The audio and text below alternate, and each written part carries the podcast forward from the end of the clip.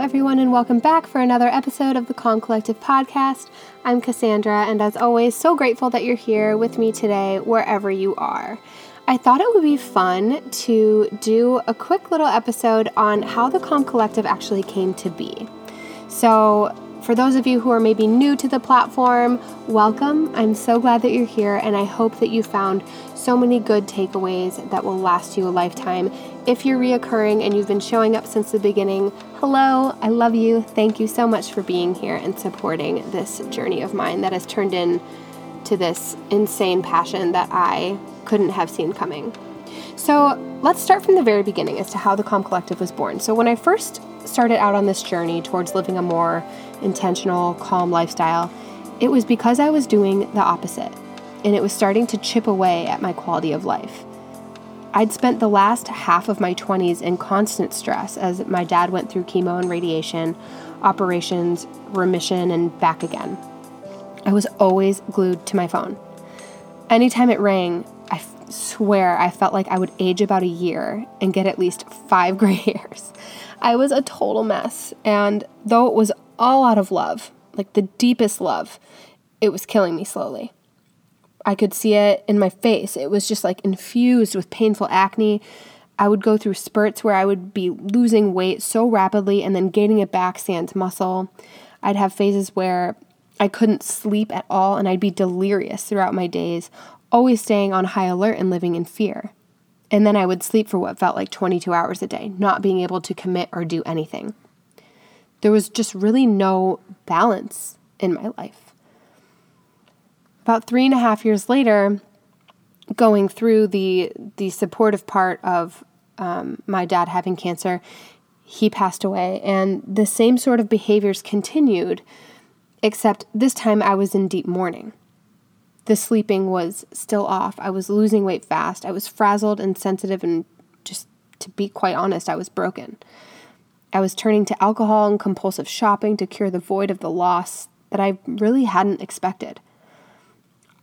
I didn't know which way was up, and I had zero motivation to fix anything in my life. And quite honestly, all I wanted to do was just crawl up in a ball and be numb. So, for a while there, that's exactly what I did. And then I think as humans, we reach a point where you're just tired of being tired, you know? You you decide that even amongst all of this gritty pain, even though it hurts like hell to go outside and interact with strangers who are oblivious to what's happening in your world, even though you're so brutally uncomfortable, you just decide to make a change.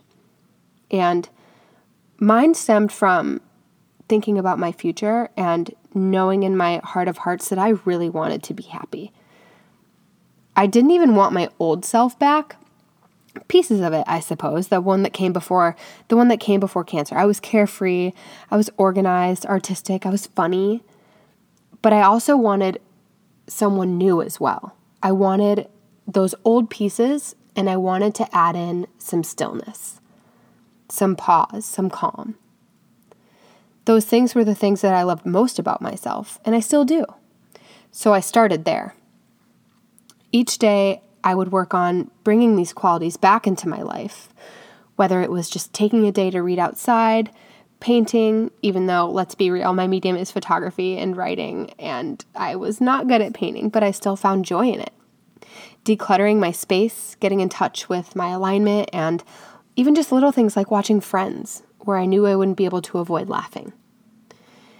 It all seemed simple enough, but slowly and surely it was making such a powerful impact. My relationship at that time was, uh, like right at that exact time, was toxic at best. I was trying so hard to convince myself that it's where I was supposed to be out of love due to this five year commitment that I had made. But in fact, it was one of the main reasons I, I believe that I wasn't able to reach self induced happiness for a long time. And once that ended in 2016, I soared almost immediately. I kid you not.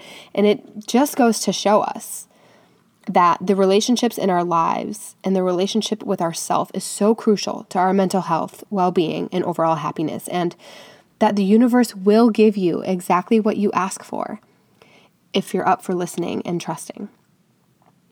So this platform came out of wanting to hold myself accountable. I started it I would say maybe 5 5 months after my dad passed away as an act to try different different tricks and tips to just slow on down and to get back to my organized artistic self and to share that with all of you. So, learning right alongside you, just as I am now. And it grew into so much more than a lifestyle blog. It has truly become my recovery mode.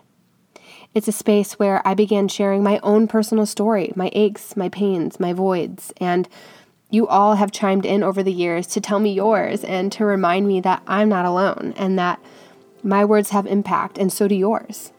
And that as a community, we're so much stronger together.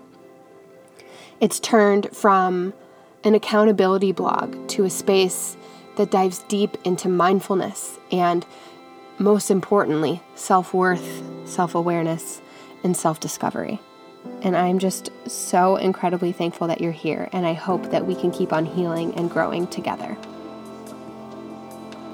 If this podcast episode or this podcast as a whole has been landing well for you, I would be so immensely grateful if you would take just 30 seconds to head over to iTunes and leave a quick five star rating and review if that feels good to you to do so. If you do, and when you do, please take a screenshot and email it over to hello at thecalmcollective.com to show me that you've left one so that I can give you one of my free prints from my print shop. They come as instant downloads, so there's no waiting time, no shipping to worry about, and it's really just my way of saying thank you so much for supporting not only me, but this entire movement. I really am so grateful.